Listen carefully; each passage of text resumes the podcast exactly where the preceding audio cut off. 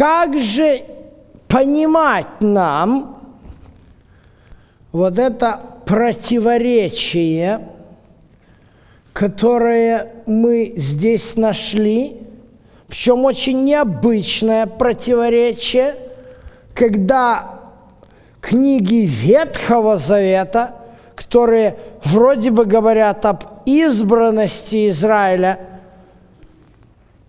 говорят о истреблении евреев, а книги Нового Завета, которые вроде бы говорят о том, что евреи потеряли свое избрание, а тут, пожалуйста, не отверг народа своего, да еще и дальше, который наперед знал.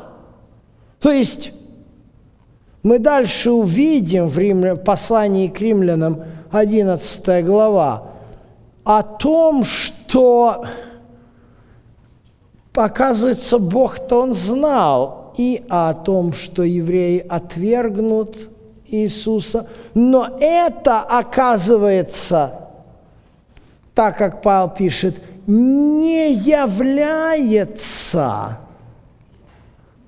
причиной отвержения – Поэтому хоть и знал Бог, что Израиль всецело, ну, мы уже говорили неоднократно, да, о том, что, конечно, ни в коем случае мы не можем говорить, что вот весь Израиль либо принял Иисуса, либо отверг. То есть были те, кто приняли, были... Но здесь, в послании к римлянам 11 глава, Павел аргументирует, что об этом Бог знал, и в этом есть тоже какое-то Божье провидение.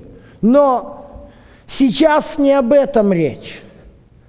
Я хочу вам показать позицию Павла, что это есть библейская позиция, которая уравновешивает два богословских взгляда – как мы говорили, первый взгляд – это то, что евреи вот как были избранными, так и остались избранными. И вот только если ты рожден евреем, все, у тебя свой путь к Богу.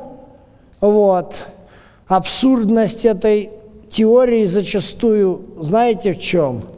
А если еврей женился на нееврейке или наоборот, то их дети – как? Одним путем или другим надо идти? Одни стандарты или другие?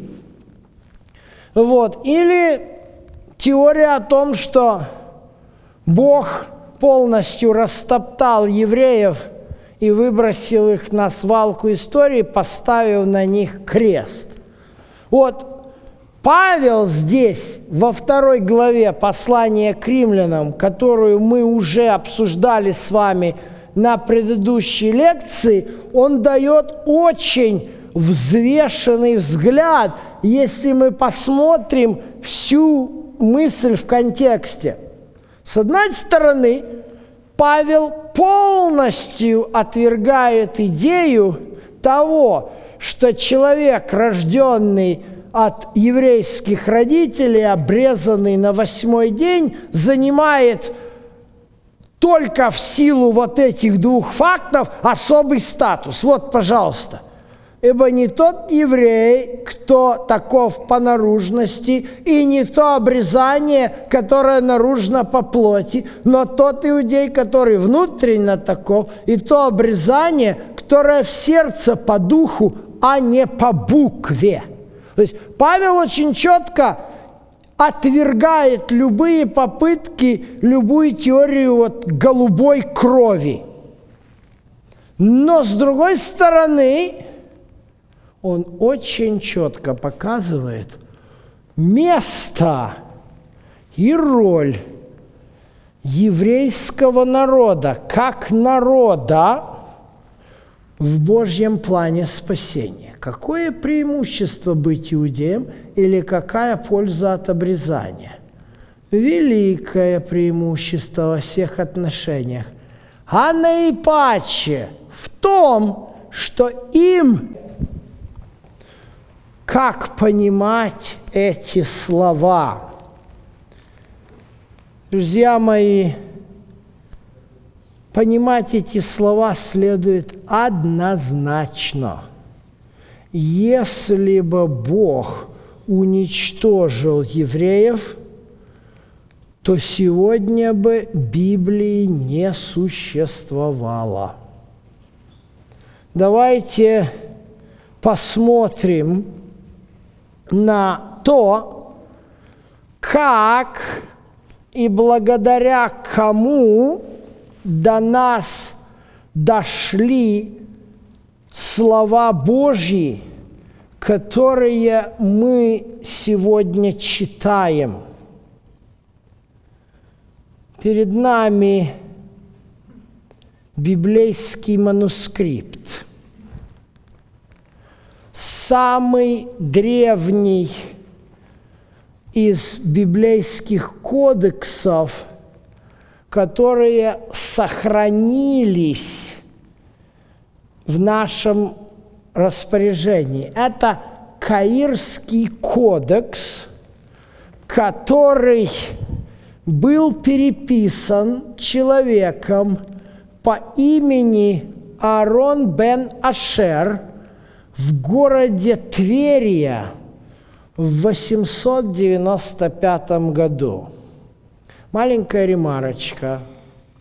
Мне часто приходится слышать о том, что после разрушения храма вот Бог наказал евреев, и все их рассеял, и не они не жили в Израиле до 1948 года. Это неверно.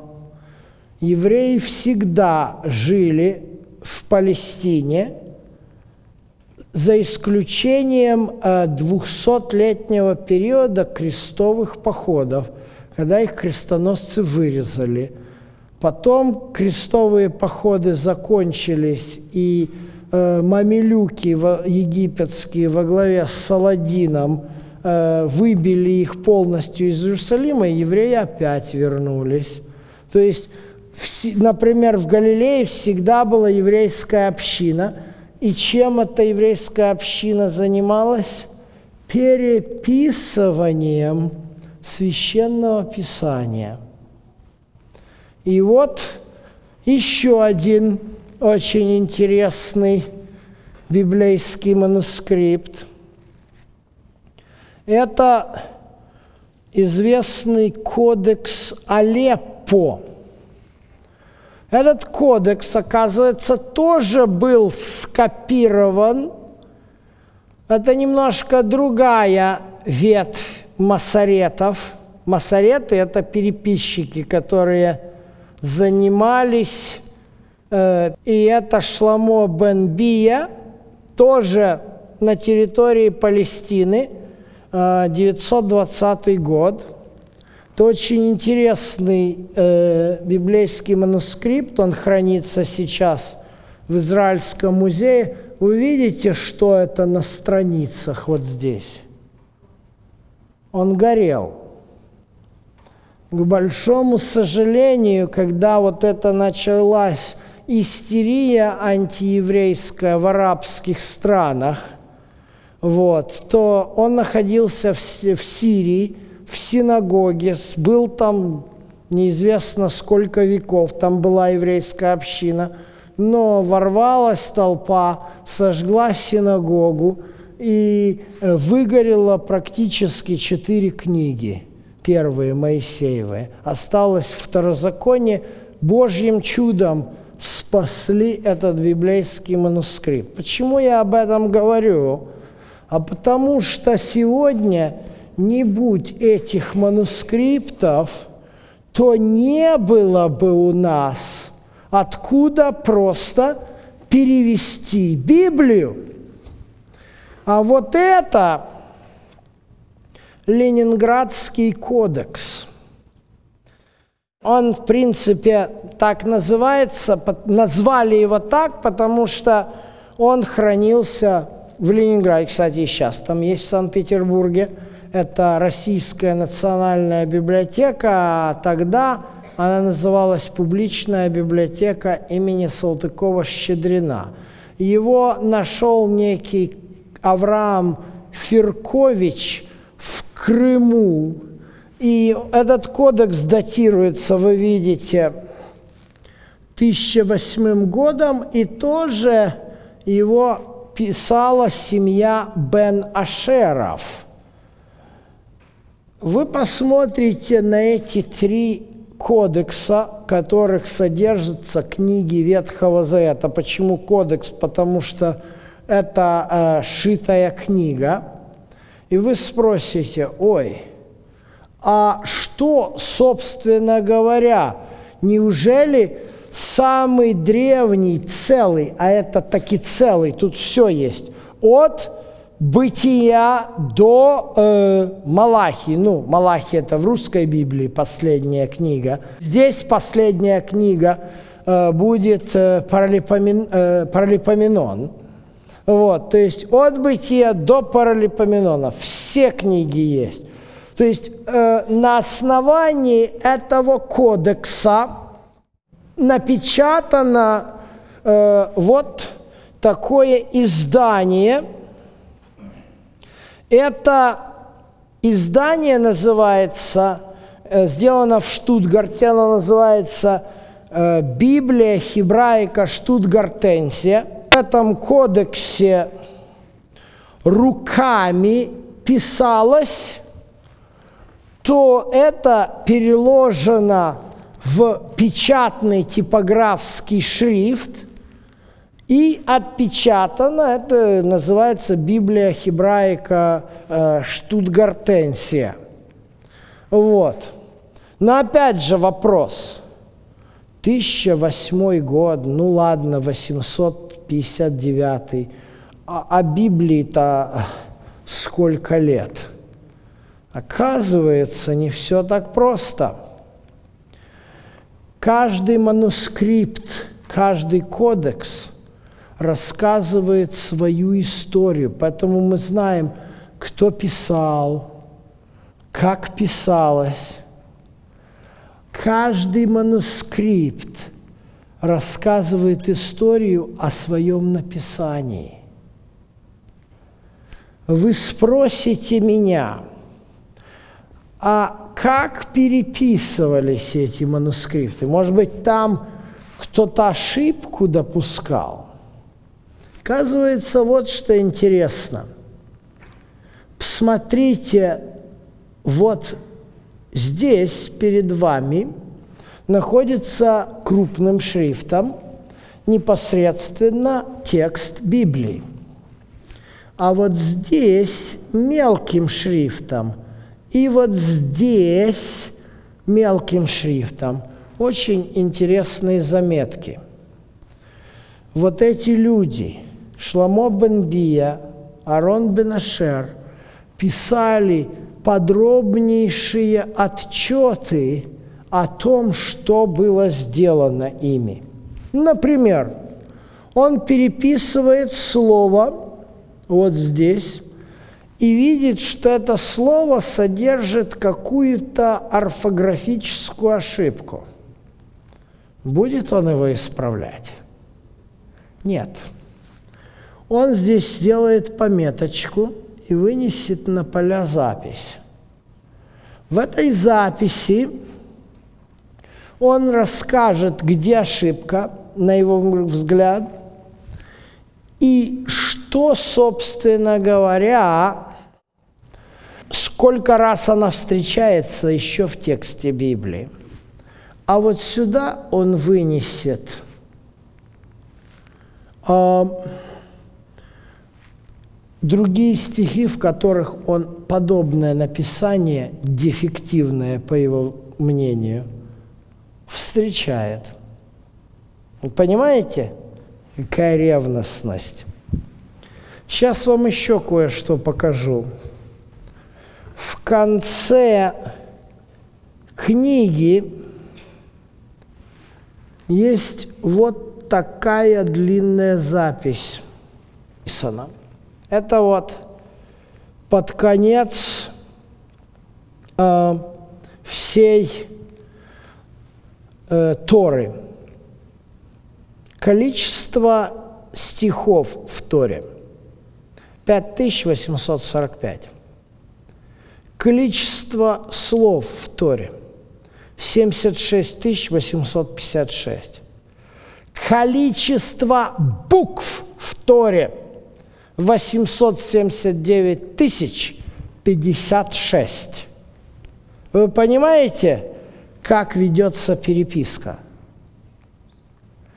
Для того, чтобы считать манускрипт кошерным, должно сойтись это число.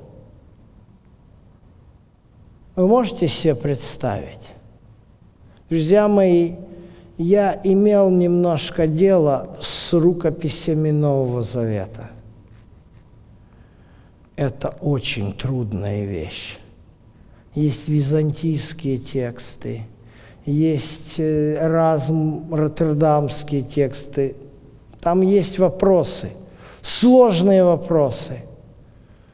Но 39 книг Библии, Танаха переписаны так, что комар носа не подточит.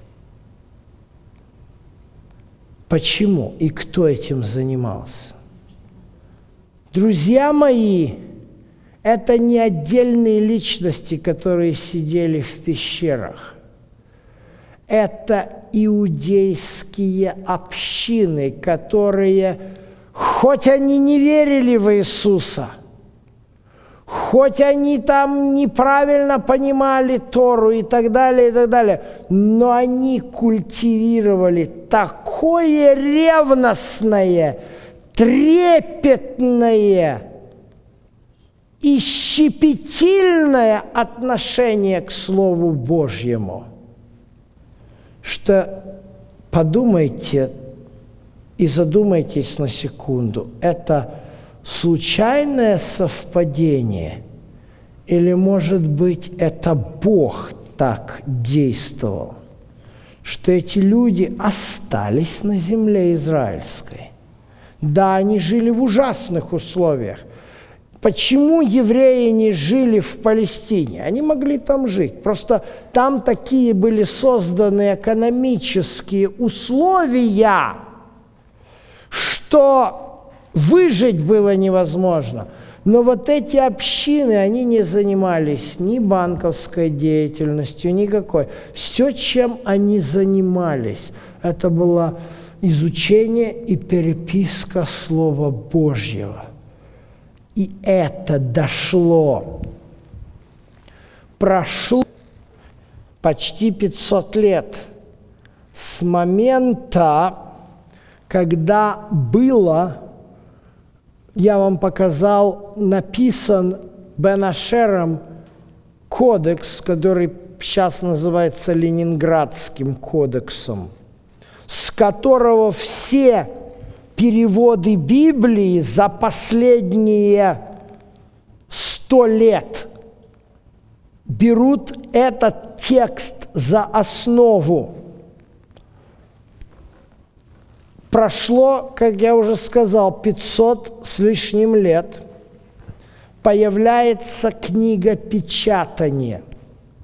Удивительнейшим образом – один из первых печатных трудов – это Равинская Библия, 525-26 год. Удивительное чудо. Венецианский купец Дани, Даниил, Даниил Бомберг – и Равин Яков бен Хаим бен Исаак ибн Адония. Я не знаю, каким боком Папа Римский дал разрешение на печатание этого манускрипта. Это было сделано в Италии любое такое сотрудничество между иудеем и христианином, это должна быть подпись Папы Римского. Чем Папа Римский думал, я не знаю.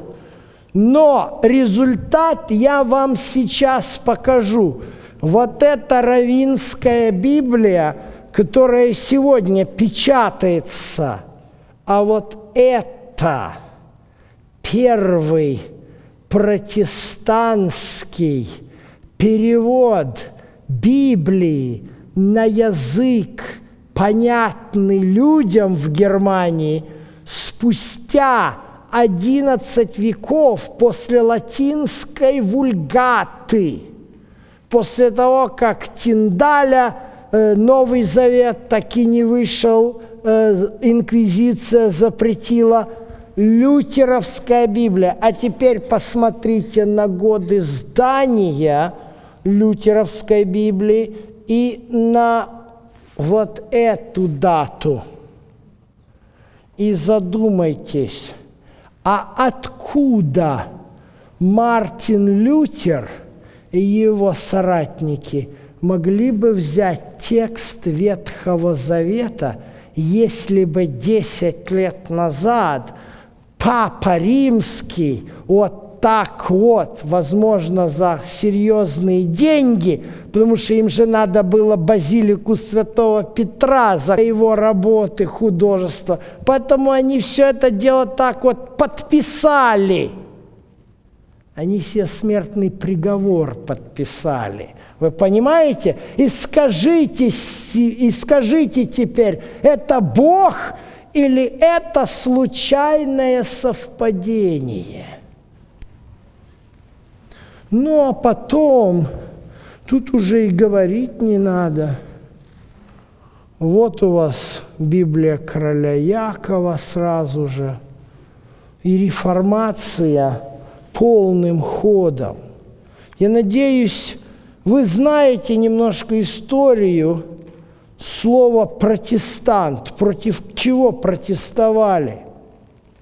Против запрета на использование немецкой Библии, текста понятного для верующих в богослужебной практике. Не будь равинской Библии, нечего было бы протестовать. Понимаете, вот это вопросы, которые нам, как верующим людям, следует задавать. На чем основана наша вера? На традициях, на каких-то национальных или культурных устоях – или на священном писании. И самый-то главный вопрос, друзья мои, это кто дал это священное писание. Потому что сегодня есть те, которые учат, что священное писание было дано церковью, которая имеет и полное право его интерпретировать. Но, друзья мои, посмотрите, как действует Бог. Вы зададите мне все-таки вопрос, хорошо, нам что, верить масоретам, которые якобы были такие тщательные переписчики? А можно ли им верить? Ну, давайте глянем. Давайте посмотрим вглубь веков. Давайте посмотрим на то, что было, что у нас есть из древних библейских текстов, например, второго века до нашей эры. А вот что есть. До начала 20 века единственным, самым древним – Самой древней библейской рукописью это текст Второзакония, 6 глава, 4 текст. Конечно же, второй век до нашей эры. Малипуська, как говорят, просто такая, буквально вот такого размера текст, только найден был в 1898 году, да? Но прошло всего 50 лет. И было обнаружено вот что. Перед вами текст, полный текст книги пророка Исаии, найденный в Кумране. Вы посмотрите на эту дату. 325 год до нашей эры. Такого в руках ученых не было. Вы знаете, что этот текст перевернул весь мир науки. Конца XVIII века, в начале и XIX века в Западной Европе, в частности в Германии, библистика пошла по историко-критическому пути.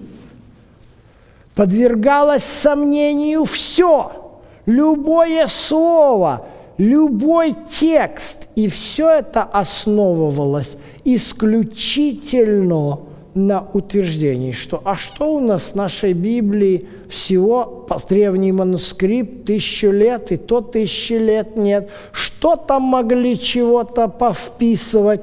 Кто его знает? Друзья мои, вот в этом тексте – если на него присмотреться внимательно, вы обнаружите почти стопроцентное сходство с тем, что дает нам сегодня Ленинградский кодекс. Почему почти стопроцентное сходство? Ну, знаете, как говорят печатники опытные, даже в самой тщательно откорректированной книге будут опечатки. А это же руками писалось. И это показывает, что традиции масоретов по переписке текста не взяты с воздуха и не возникли тысячи лет назад. Открывайте хоть Каирский кодекс – хоть кодекс Алеппо, хоть кодекс Ленинградский, и сравнивайте, будет то же самое. Теперь посмотрите внимательно, когда эти свитки были открыты. 1947-48 год. А что происходило в эти же годы? формировалось государство Израиль. Это случайное совпадение? Друзья мои, если бы эти свитки бедуины нашли на сто лет раньше, там вот в пещере, да, не могли туда залезть, то от них бы ничего не осталось. Как не осталось ничего от очень многих древних книг во время мусульманского завоевания Палестины в шестом веке нашей эры. Это случайное совпадение. Я не верю в случайности. Друзья мои, Господь особым образом выполняет то, что написано в послании к римлянам – третья глава. Тогда вопрос заключается в том, говорить о том, что Бог евреев выбросил на свалку. А я скажу, кому выгодно. выгодно это только тем, которые хотят иметь монополию на интерпретацию священного писания, которые хотят руководить людьми и говорить, вот наш авторитет, я сказал, церковь сказала, и все. Вот какой выбор. Вот оказывается корни всего. Тут вопрос основной, друзья мои, заключается в том, кто дал нам священное писание? Церковь нам дала священное писание или Бог дал нам священное писание? И, естественно, возникает основной вопрос. Это основной вопрос, который поставили протестанты, реформаторы еще в, в прелютере. Источник авторитета первичный в церкви или в Библии. Церковь говорит нам, что делать, или церковь должна руководствоваться священным писанием и, и жить по Писанию и выстраивать все, что делается на основании священного Писания, а не человеческого субъективного авторитета. Что выберем мы сегодня –